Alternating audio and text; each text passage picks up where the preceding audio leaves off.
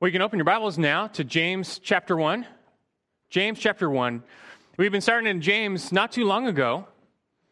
And as we get going, we're immediately confronted with some challenging yet helpful teaching on persevering under trial, enduring our trials. The first thing James tells us in the get go of this epistle that's new to us is to consider all our trials joy. That sounds impossible until you realize that God is actually working for your good through trials. To God, our trials are really a test, a proving ground. They're the necessary means of cultivating the one thing God cares about us the most and wants to see in us the most, and that's not our health or our wealth, but it's our faith. He wants to see us grow in a holy faith, and that is most pleasing to Him, but such a mature, strong faith doesn't come easy. Doesn't come automatically. Rather, it's most often forged in the fires of trials and tribulation. It's kind of like building muscle. Gimmicks don't work from the shake weight to electric shocks. There's, just, there's no shortcut to really building muscle. Instead, do you know how muscles grow? Most of the time, your body is in a state of homeostasis, meaning it's no longer growing. You've stopped growing. So, muscles must be forced to grow. And that's done through muscle tension and damage, i.e., you know, lifting heavy weights. You're putting a strain on your muscles, and you're actually breaking down the muscle fibers destroying them to a degree. But this is when your body kicks in over time. As it repairs your muscles, the cells become larger and stronger, and you grow. So, if you want to grow muscles, you have to work hard. There, there's going to be pain involved and hurt and a measure of suffering, but the one who endures through all that will grow stronger. And it's a fitting picture of what God is doing to us and through us in trials, that He may put you through a tough workout, but he promises to never give you more than you can handle because he's not trying to destroy us outright. He's trying to make us stronger, to build us, to mature us in the faith. He wants to see our faith mature. And, and the muscle of faith, it really just grows one way through repeated testing and endurance. Testing and endurance. This is the training ground for eternity, our proving ground. And so we've learned from James already, verse 3 that the testing of your faith produces endurance. This spiritual workout is gaining for us the quality of endurance. And verse 4 let endurance have its perfect result so that you may be perfect and complete, lacking in nothing. You see, God has good intentions in testing us, He's perfecting us, making us more like Christ. This is where we derive our joy. And trials aren't fun.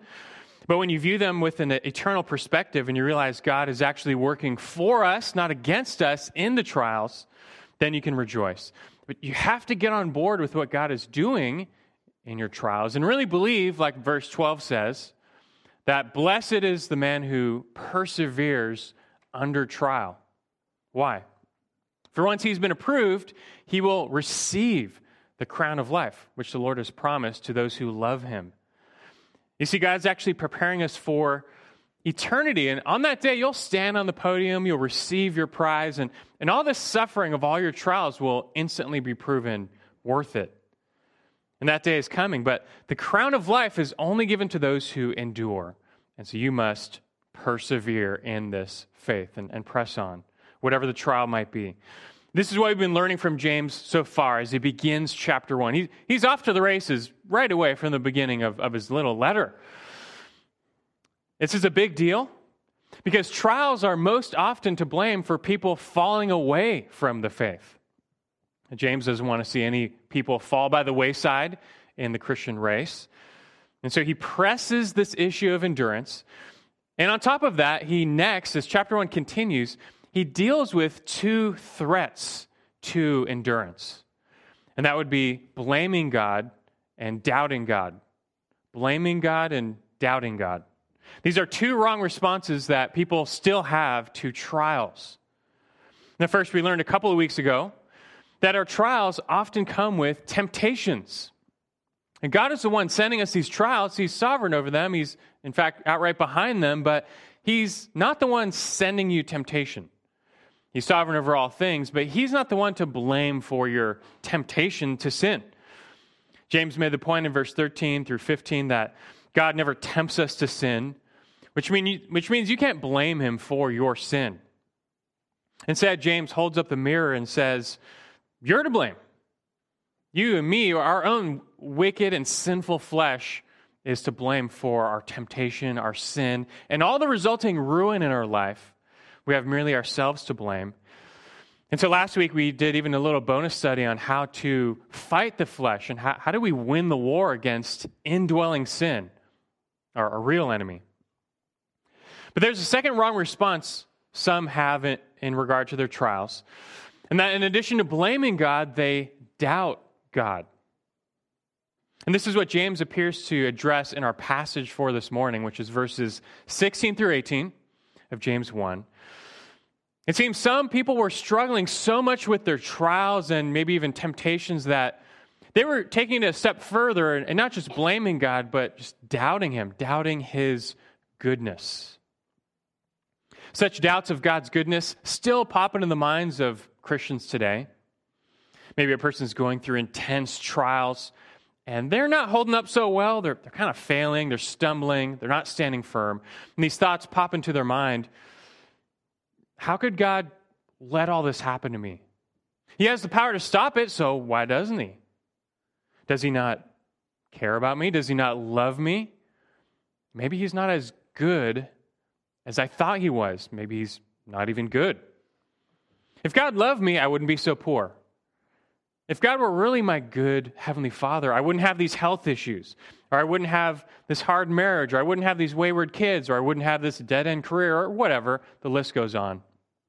This is still, sadly, a common response to our trials in life, but it's the wrong response. Going through intense trials and even temptations, you would be wrong to blame God and you would be wrong to doubt God. And in verses 16 through 18, James is going to argue that no matter what you're going through, you never have any reason to ever doubt God's goodness to you. We're going to see that. This is an important passage. It's a needed corrective and reminder that no matter your circumstances, God is still good all the time. His goodness is unchanging and everlasting. Now, we'll start at verse 16. It's like the bridge between what's come before, what's coming next. Verse 16, he says, Do not be deceived, my beloved brethren. Do not be deceived. That's, that's what's going on here for those who blame God for their temptations or doubt God for their trials. They're being deceived. They're believing the lie that God doesn't care about them, that He's out to get them, that this God can't be trusted. But doubting God is completely irrational when you think about it.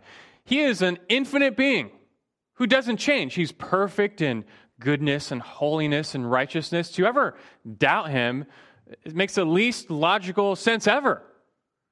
But sin is irrational, and this wrong response goes all the way back to the beginning.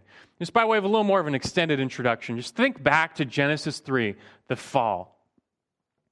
And we already learned a, a little a few weeks ago how Adam and Eve they wrongly responded to their sin by blaming it on God. You remember? Adam blames really God, Eve blames the devil. God was testing them by putting that tree in the middle of the garden. Satan was the one who showed up and turned it into a temptation. He was the one soliciting them to disobey God, not, not God. But nevertheless, they were still responsible for the act of sin. They had no one to blame but themselves, and so it goes with us. We can never blame God for our temptation or our sin or the resulting ruin in our life. That, that's on us. But not only did Adam and Eve blame God, they also doubted God and his goodness in this first sin. Did you know that? This was actually the main thrust of Satan's deception. You know the story. Satan shows up in the form of a serpent to deceive Eve. He starts off by questioning God's word. He's already sowing the seeds of doubt that this God and his words can't really be trusted. And he says to Eve, Did God really say you shall not eat from any tree in the garden? Did he really say that? And normally we focus our attention on this dimension of Satan's deception. It was an attack on God's word. And it was, that's very much true. But there's another dimension here to what Satan was doing. Eve responds, she says basically, we can eat from all the trees, but the one in the middle, we can't eat from it or touch it, or we will die. And how did Satan respond back to her? He said, You surely will not die. For God knows that in the day you eat from it, your eyes will be opened, and you'll be like God, knowing good from evil. What's he doing here? Do you realize his tactic? Realize that God is, or, or Satan is attacking God's goodness here. He's attacking his basic trustworthiness. He's saying, You can't really trust this God. He doesn't really want your best. You should go your own way. It's better over there. But I hope you see how ludicrous that is. I mean, God just made the whole planet for them. He gave them this garden that met all of their needs, everything they needed for food and, and enjoyment, for, for their joy. They were fully supplied. And to top it off, God walked with them. He was there, fellowshipping with them in the garden. What did they lack? But Satan, you see, he's taking Eve's eyes off of all the good things she has received from God, and he's focusing her on the one thing she hasn't He says basically, look, you know, God, He's holding back from you. He must not be good. He, he doesn't want your best. He is withholding something good from you. Do you see how Satan is tempting Eve to doubt God's goodness and trustworthiness? But Eve should have overcome this temptation by remembering just how good God was to them. Satan says basically, you know, eat the fruit, you'll become like God. Eve should have said, what do you mean we'll become like God? God just made us in his good image. We already are like God. Satan said, God is withholding good things from you because he doesn't want you to have the best. But Eve should have said, No, what are you talking about? God just gave us literally every other tree for food. We have everything we need, and God's walking with us. What do you mean he doesn't want our best? This is what Eve should have said, should have responded to the temptation. But she didn't. She was deceived and ended up doing the, the least rational thing ever, which is to doubt God and his goodness. And you find the same wrong response to trials today. When some Christians suffer, they start to doubt God's goodness. They focus on all the things they lack or the things they've lost, and they start to grumble and complain Meanwhile, they, they pay no attention to all the good gifts God has given to them. They fail to see how in Christ God has richly blessed them. They've been given everything they need for life and godliness. And oh, yeah, they've been given eternal life, but forget all that. They don't have enough money. They don't have good health.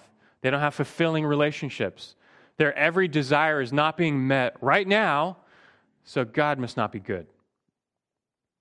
This is the height of folly, though, to dare to blame God or to doubt God. And so, my beloved brethren, James says, verse 16, don't be deceived. Do not be deceived. See past the deception here. Lift your eyes off of your present circumstances and back up to that eternal perspective that we've been talking about for weeks. Because from up there, when you, when you see your life from God's view, things look a little different. And no matter what you're going through, you will learn that He's still good and you can still trust Him. You must still trust Him. This is what James helps us with next in verses 17 through 18, where he gives us two proofs, two displays of God's unchanging goodness, so that you may always trust Him and turn to Him. And let, us look at these two displays of God's unchanging goodness, that you may always trust Him and turn to Him. We need these. The first is what we'll call common grace. Number one, common grace. Common grace. I'll explain what I mean by that in a second, but just look at verse 17. He says next in verse 17 Every good thing given and every perfect gift is from above, coming down from the Father of lights, with whom there's no variation or shifting shadow. James starts verse 17 by giving us a reminder that God is a giver, but not just a giver, He's a good giver. He doesn't give us temptation, and He doesn't give us sin. Instead, He only gives that which is good to His children. It's like we uh, learned back in verse 5. If, any, if anyone lacks wisdom, let him ask of God, who gives to all generously and without reproach. God delights in giving that which is good to his children. Verse 17 here is comprehensive. It says, Every good thing given and every perfect gift is coming down from God. In the Greek, this denotes both the act of giving and the gift itself. They're both good from God. We might say today the gift and the giver, or really the gift and the, the act of giving, that, that the giving itself, they're, they're both good from God's hand. God's supply of good gifts to us is comprehensive. It's also continual. It says these perfect gifts, they're, they're coming down. It's a present active participle. They're, they're raining down. They're continually coming down to us like a never ending succession of, or succession of, of good gifts from God's hands. It's like a spoiled child on Christmas. You open up one gift, and immediately another gift is just placed in their lap. They open it, and another one, just one after one or another, is just placed into their lap, and they're opening up a nonstop chain of gifts. And so, God, He continually is giving to us that which is good. He does so because He's our Father.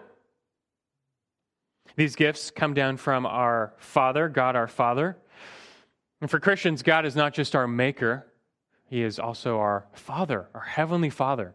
We've been adopted into His family. We are the children of God now.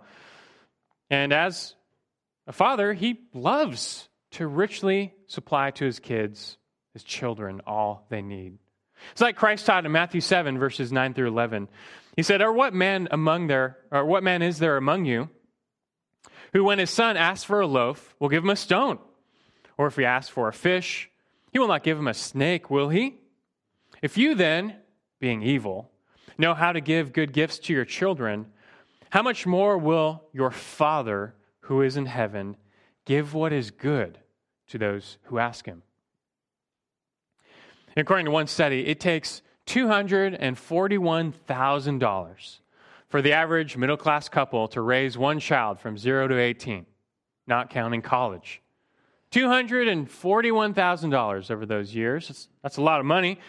And I'm sure that number swells when you include all this stuff the toys and the train sets and the bubble blowers and the light up shoes and the costumes and so forth. But most of us parents don't mind. We are delighted to give our kids that which is good, something that makes them happy. We delight to give to our children. Now, I'm not going to spend $241,000 on your kids nor would you on mine, but for our own, we would because they're our flesh. They bear our image. Humanly speaking, we are their creator. And there's this unbreakable bond of unconditional love for them. And, and so you, as parents, you're just, you're just happy to give what is good to your children. And this relationship directly reflects that with our Heavenly Father. The difference is that we are evil and sinful and selfish Yet we still manage every now and then to give a good gift to our children. How much more God would give perfectly good gifts to us, exactly what we need for every moment? He's good. He's a good father, and he gives to his children. He delights to do so, and on top of that, God doesn't change.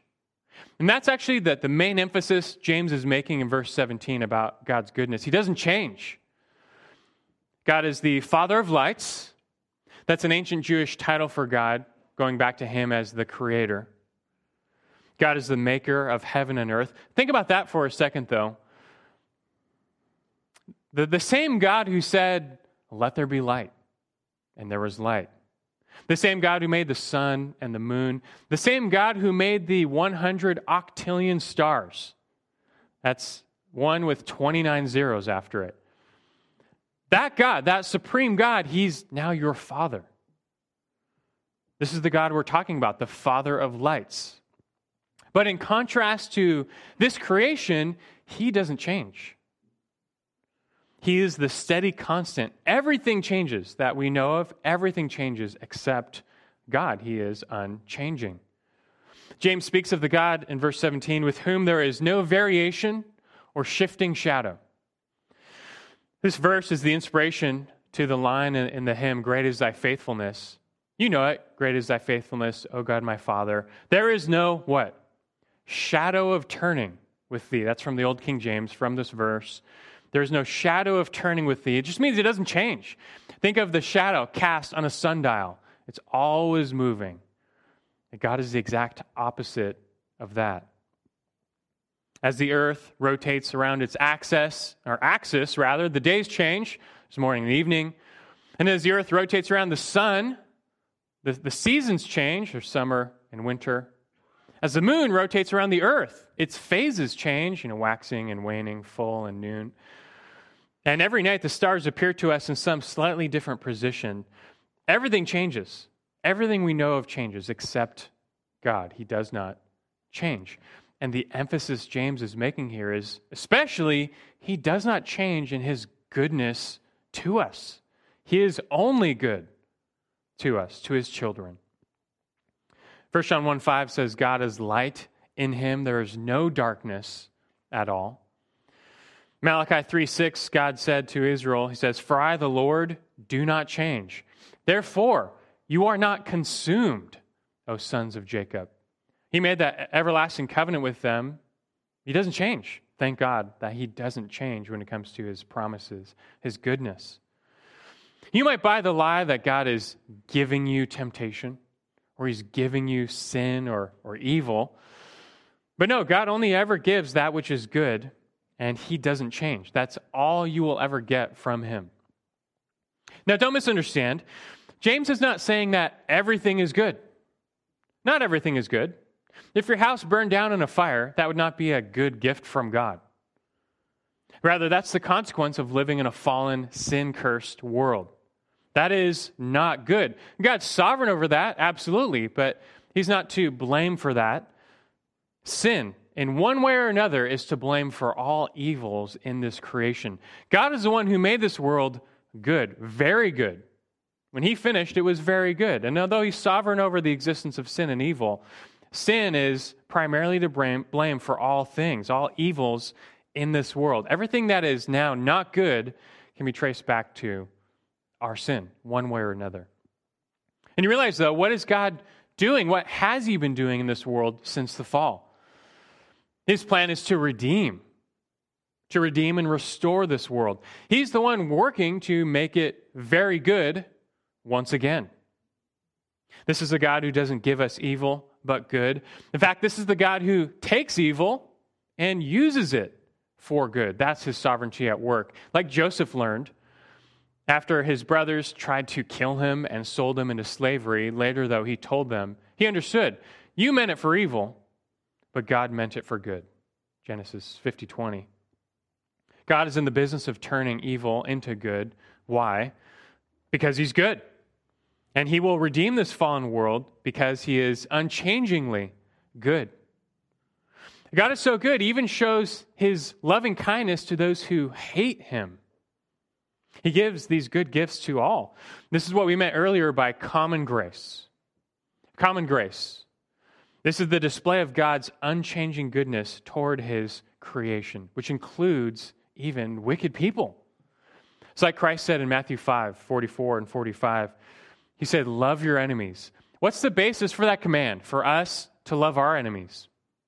Because God does. He says after, For God causes his sun to shine and to rise on the evil and the good. And he sends rains on the righteous and the unrighteous. Scripture testifies all over to God's common grace. This is his universal kindness to all people, and it's most often expressed in his provision of just the simple blessings of life, like food and water, clothing, wealth, prosperity, children. These are common graces given to all people, even the wicked. Now, God's goodness doesn't mean He won't judge the wicked, He will. But even the fact that the wicked are allowed to live at all is another form of God's common grace. Because you realize if God were being only just and not gracious at all, all who sin would, would die the second they sin of their first sin and would perish forever. Adam and Eve would have died on the spot physically and then spiritually been separated God forever the moment they she ate from that tree. But God allows sinners to live, that's already grace. He gives them time and chance to repent, that's more grace. And even allows them to enjoy a measure of blessing in life on earth. And that too is grace. It's all grace. They don't deserve any of that. None of us do. The sad news, though, is that unless those in the world repent and turn to Christ, this will be as good as it ever gets for them, this life. It's said that those who turn away from Christ, this world is as close as it ever gets to heaven for them. But the opposite is true for those who are in Christ, that this world is as close as we'll ever get to hell. And that should put everything into perspective. And again, it's, it's all going back to that eternal perspective, God's perspective, which is the antidote to all of your complaining in life and doubting of God. Count your blessings. Think about all the good things you have been given in life. Not, not everything is good, but think about all the good things you have received. And you should be thanking God for them. Most people are deceived, like Eve, into focusing entirely on what they don't have and take for granted all the good things they do have. But since you always have a reason to give thanks, especially since you deserve nothing from God, you, should complain about nothing and give thanks for everything. And you realize that too, that we deserve not a single good thing from God. We're not entitled to anything. The only thing we actually deserve as fallen creatures before Him is judgment. You get anything else, that's grace, that's goodness. That's why we call it again common grace. That in this life, all people receive way more goodness from God than they deserve. Most people go around with a sense of entitlement, demanding that God give them everything they desire or He's not good. But when you realize you deserve absolutely nothing good from God, the only thing you and I deserve is judgment and separation from His goodness forever because of our sin and rebellion against Him. You realize that you're going to start giving thanks for every tiny little good thing you have because you realize it's all His good grace. You should be thankful for everything. And this truth should be enough to put a stop to the grumbling and the complaining against Him as if He's not good. We all can be so ungrateful at times. What would you think of a child at Christmas given 50 massive gifts, but afterwards he complains because he didn't get quite what he wanted? Instead, 1 Thessalonians 5:18, that's the command for us. It says, "In everything give thanks." That's it. In everything give thanks.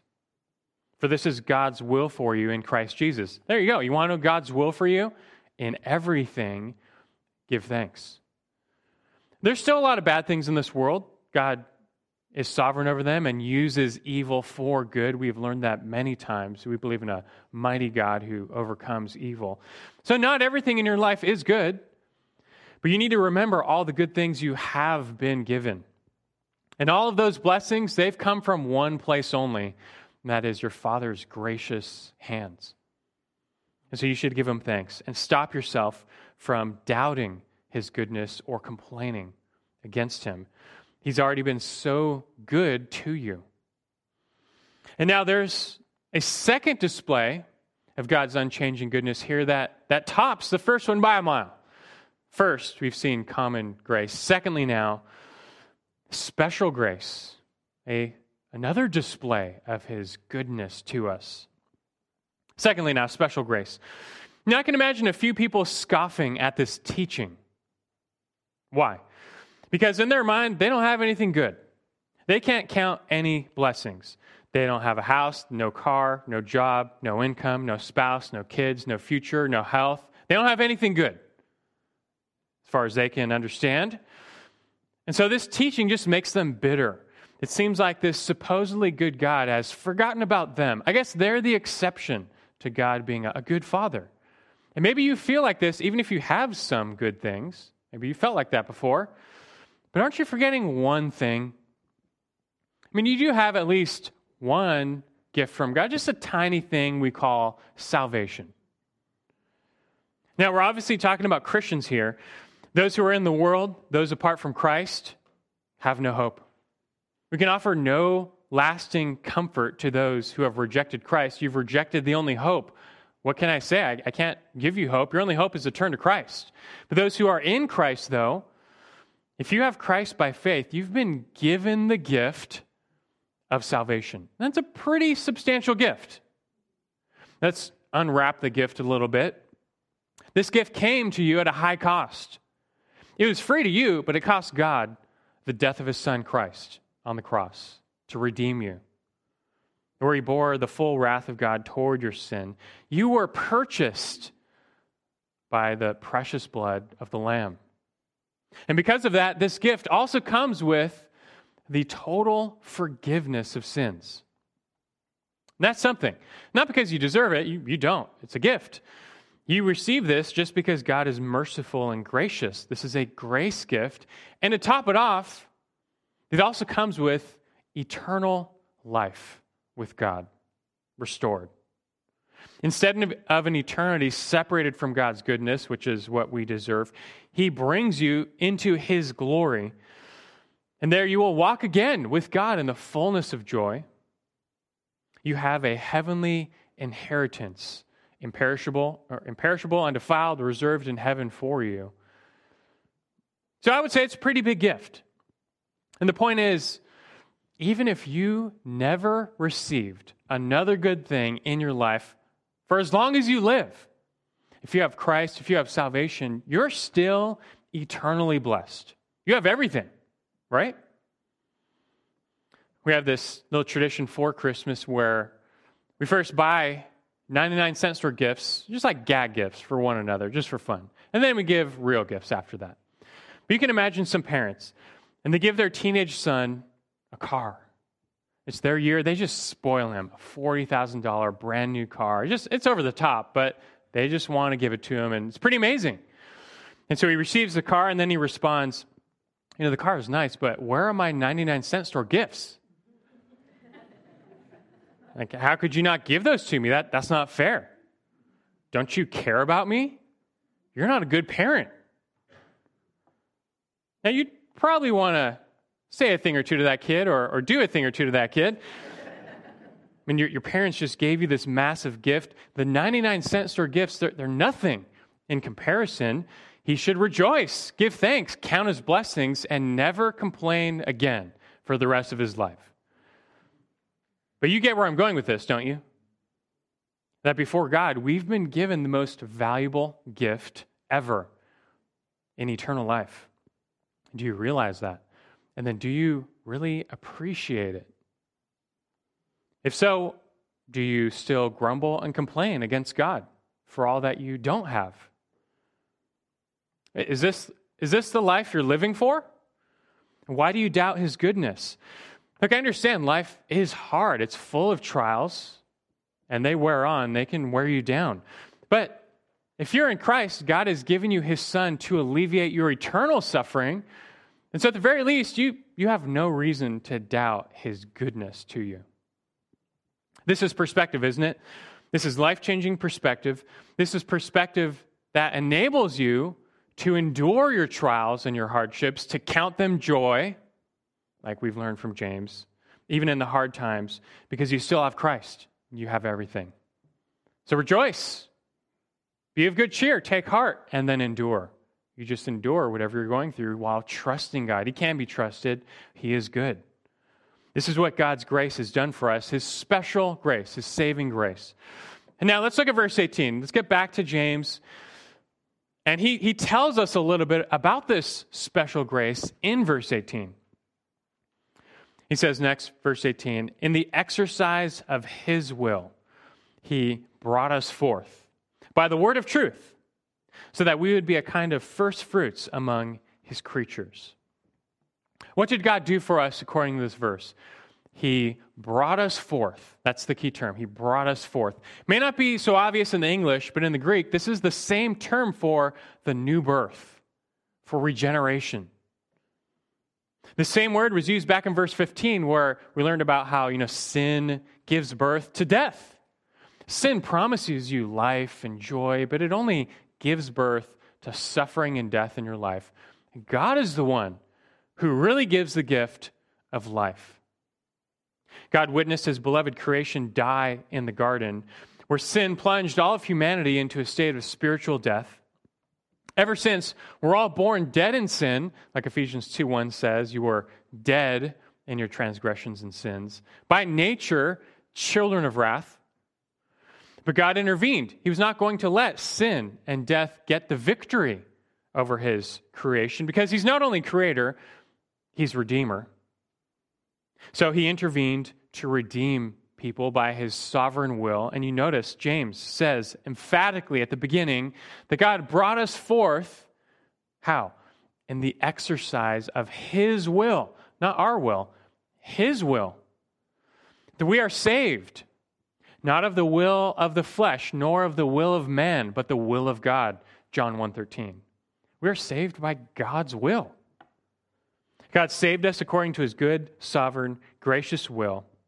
And what did he do for us by his will? Well, he raised the spiritually dead to life. And so, like Ephesians 2 4 goes on to say, But God, being rich in mercy, because of his great love with which he loved us, even while we were dead in our transgressions, made us alive together with Christ. By grace you've been saved and raised us up with him and seated us with him in the heavenly places. All terms and, and verses uh, about regeneration, spiritual birth. You've come alive. Like Jesus said, you must be born again to enter the kingdom of God. The problem is, we're dead in our sins, we don't belong in the kingdom, and we can't make ourselves born again. But God can. And by his sovereign will, he brings us to life. This is his doing. Just as you had no part in your first birth, you have no part in your second birth. But this is why we call it special grace, a saving grace, and why we praise Him for this grace. That the Creator God, the Father of lights, brings us to life. He does so by the word of truth, James says, whereas the gospel of Jesus is preached. It's like fuel entering the engine of your heart, and God then sparks it, and you come alive. Divine life is implanted in you and it, never goes out. This is the, the miracle of regeneration. This is what God is doing for us, especially for his children only.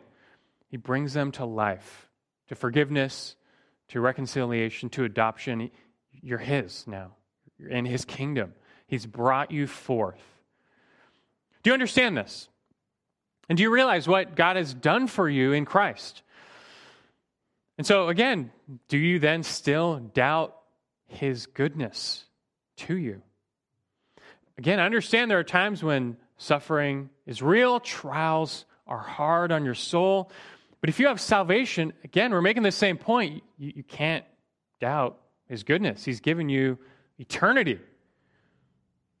What more must God do to prove his love to you than by giving his son Christ to die on the cross in your place? Is that not enough to show he loves you, he cares for you, he's bought you? As we've learned from James, he's using your trials to perfect your faith and make you fit for heaven. This world isn't our home anyway. So, despite all the loss you might suffer in life, all the things you will lose in trials, you need to set your mind on things above, look to Christ, and then you endure. You know, just to bring all this teaching together that we've learned from James over the past several weeks, I want you to think of ancient Israel. You remember they were slaves in Egypt for 400 years. No future, no hope, just death. But God, by His grace, redeemed them. He brought them forth, he made them His own. He ransomed them, He took them out. And you remember where He was taking them? to the promised land, a land of blessing, a land where all of their needs would be met forever. But first, they had to pass through the wilderness. The wilderness is a trying place, the wilderness is full of trials. And I'm sure you remember how Israel responded. Just a few days after the Exodus, a few days into the wilderness, and they're already grumbling and complaining against God. Where's the water? Where's the food? Where's the meat? Still, God was good to them. He miraculously provided for them time and time again. But each time, they quickly forgot it and went back to grumbling, complaining, doubting his goodness to them because they didn't have everything they desired right away. And don't you find this incredulous? I mean, you want to say, like, come on, Israel, God just miraculously redeemed you from Egypt. Like, remember the, the 10 plagues, the parting of the Red Sea? Like, isn't that enough to show he's, he's good, he's powerful, he loves you, he cares for you? It's going to be so hard to trust this God. Look what he just did for you. Yet, they dared to say that God brought them out to the wilderness to kill them. The ultimate uh, slander to his goodness. Is so ungrateful. And furthermore, they lost sight of where God was taking them into the promised land. You know, they're in the wilderness, but it's not their home. They're just passing through. They just have to endure for a little while and they'll be to their destination. And don't forget, by the way, that God was with them. Remember, God was actually present in their midst in the tabernacle during that time. God was walking with them. But they did forget all this. They focused only on themselves, their circumstances, their desires. And when those weren't met, they complained and believed that this God wasn't so good after all. God knew what he was doing. He had a design in all this, by the way. The wilderness was a test. Many verses say this, but I'll read for you Deuteronomy 8, 2 and 3, where God said to them, you shall remember all the way which the Lord your God has led you in the wilderness these 40 years, that he might humble you, testing you to know what was in your heart, whether you would keep his commandments or not. He humbled you and he let you be hungry.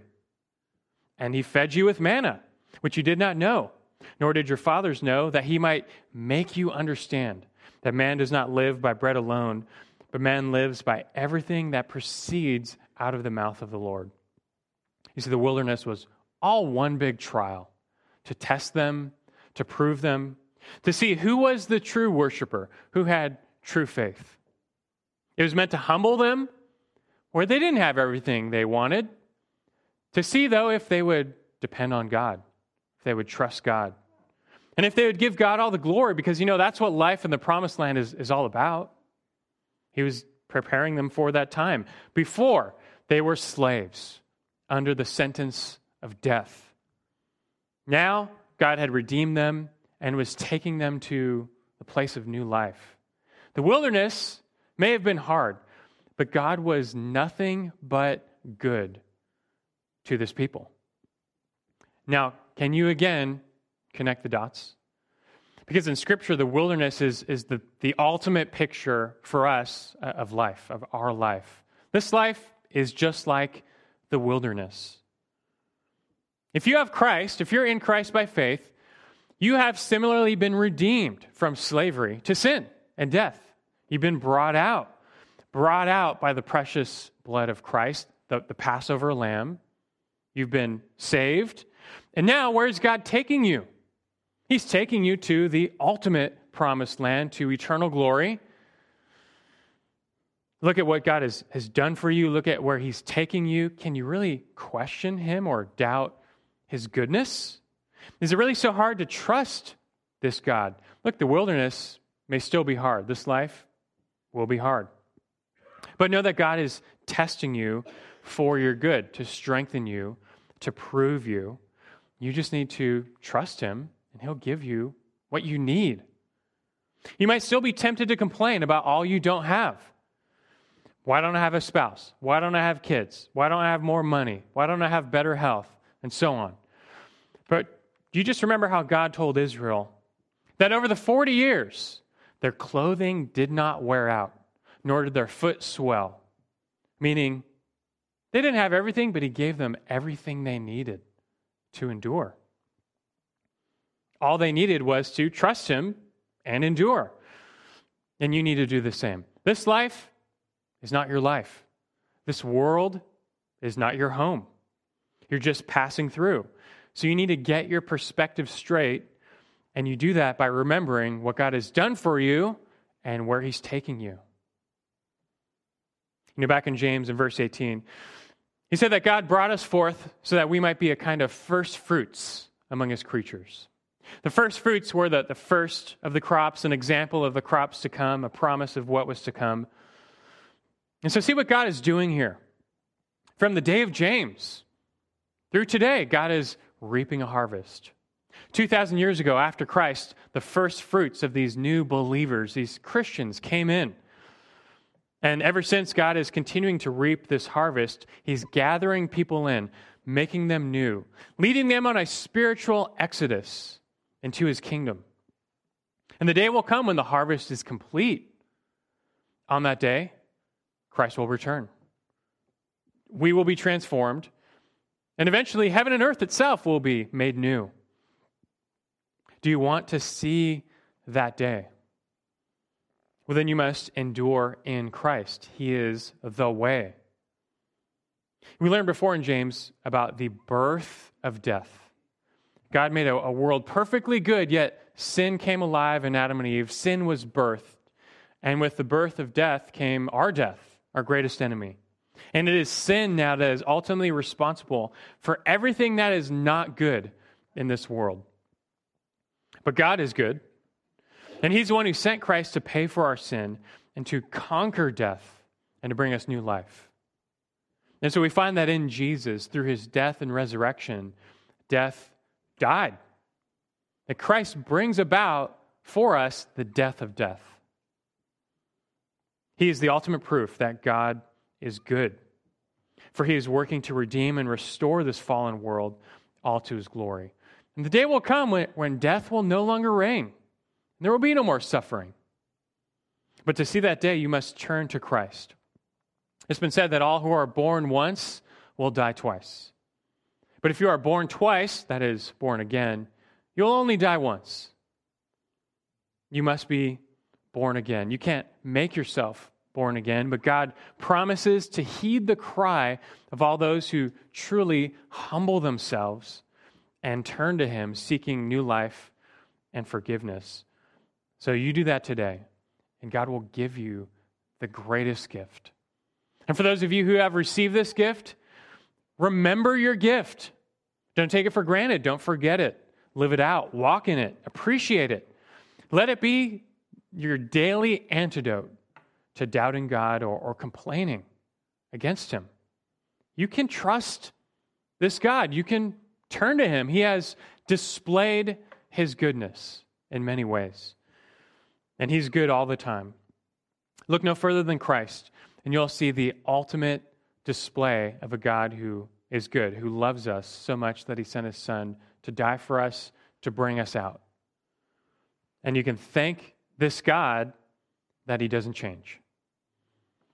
As the song goes, Great is thy faithfulness, O God my Father. There is no shadow of turning with thee. Thou changest not.